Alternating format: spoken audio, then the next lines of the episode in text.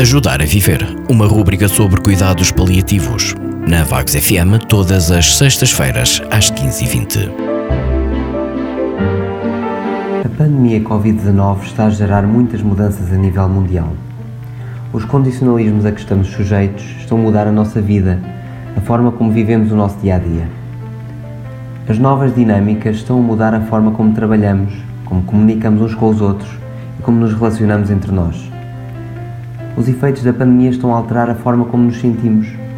Talvez mais cansados, mais irritados, mais tristes, mais solitários.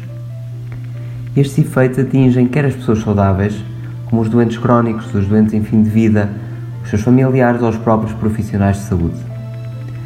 A pandemia dissemina-se não só enquanto infecção, mas também pelo medo e pânico que cria. Temos que aprender a cuidar em tempos de pandemia. É essencial particularmente neste momento, sabermos valorizar a qualidade de vida de todos nós, sabermos estabelecer o melhor possível os objetivos de cuidados individuais e o planeamento destes cuidados, garantindo o permanente controle de sintomas nos quais as medidas paliativas ganham ainda, ainda uma maior expressão. A presença e a ação dos cuidados paliativos mantém-se essencial, seja no apoio às famílias que cuidam e que neste momento estão sobressaltadas pelo risco de infecção dos seus familiares ou pela possibilidade de um acesso mais limitado aos cuidados de saúde e, particularmente, nas situações de infecção, onde podem ser privados de acompanhar presencialmente os seus familiares doentes. Mas os doentes não podem deixar de ser acompanhados e não se podem sentir abandonados pelo sistema de saúde. O que acontece é que o tipo de acompanhamento mudou e tem que ser adaptada à situação pandémica atual, encontrando novas formas de responder às necessidades dos doentes e das famílias.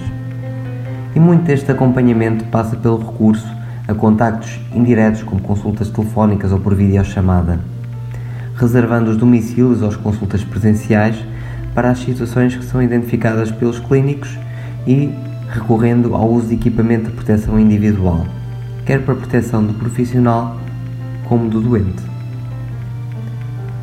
Os doentes devem restringir a presença de visitas ao mínimo indispensável e estas devem ser acompanhadas pelas medidas de higiene adequadas, incluindo o uso de máscara. O isolamento social, o distanciamento social deve ser cumprido, nomeadamente evitando o contacto com outras pessoas doentes. Como forma de reduzir situações de ansiedade e de angústia, devem ser promovidos os contactos à distância entre os doentes e os familiares, como por exemplo recorrendo a videochamada. Tanto os doentes como os familiares, ao longo do dia e sempre após qualquer contacto de risco, por exemplo no uso de elevadores, maçanetas uh, de porta, devem realizar uma adequada higienização das mãos. Pode ser com água e sabão ou com uma solução alcoólica, assim como uh, limparem as superfícies que utilizam. Devem cumprir as regras de etiqueta respiratória, não pode tossir ou espirrar, devem fazê-lo para o braço com o cotovelo dobrado, utilizar lenços um, de papel de utilização única, lavar as mãos sempre que se assoarem, espirrarem ou tossirem, evitar tocar nos olhos, no nariz uh, ou na boca com as mãos sujas ou contaminadas com secreções respiratórias.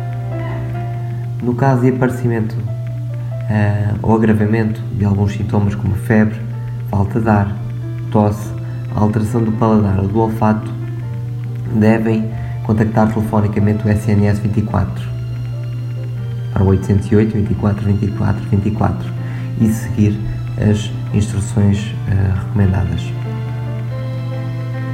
Os cuidados ao doente paliativo importam, mesmo durante especialmente durante os tempos de pandemia. Obrigado por este momento. Enviem as vossas dúvidas ou sugestões para rubrica cuidados paliativos@gmail.com. Até à próxima.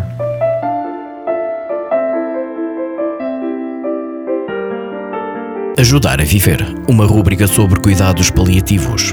Na Vagos FM, todas as sextas-feiras, às 15h20.